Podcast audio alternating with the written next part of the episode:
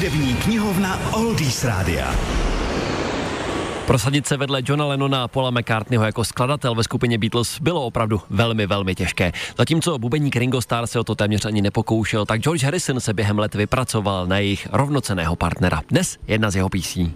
Here comes the sun, here comes the sun. Album Abbey Road vznikalo v nepříjemné době, aspoň pro skupinu Beatles. Mezi jejími členy už to nefungovalo, velký kus práce vykonala ponorková nemoc, mnoho let byli prakticky neustále spolu, z pravidla zavření po hotelových pokojích. A když potom přestali koncertovat a měli víc svého času, věnovali ho svým partnerkám a rodinám, což paradoxně v důsledku taky vedlo ke zhoršení vztahu.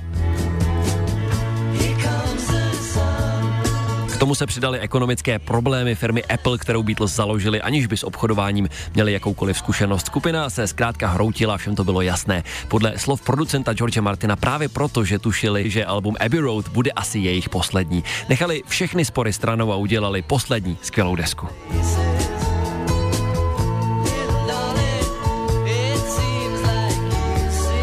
Beatles začali na písničce pracovat jako trio počátkem července 69. John Lennon měl totiž týden předtím autonehodu ve Skotsku a nebyl ještě schopný se ke skupině připojit a proto na nahrávce není a vokály naspívali pouze George s Paulem. Později ještě sám George vylepšil několika úpravami. Dokonce natočil pro písničku i kytarové solo, na které se nakonec zapomnělo a které objevil až po víc než 40 letech ve studiu producent George Martin.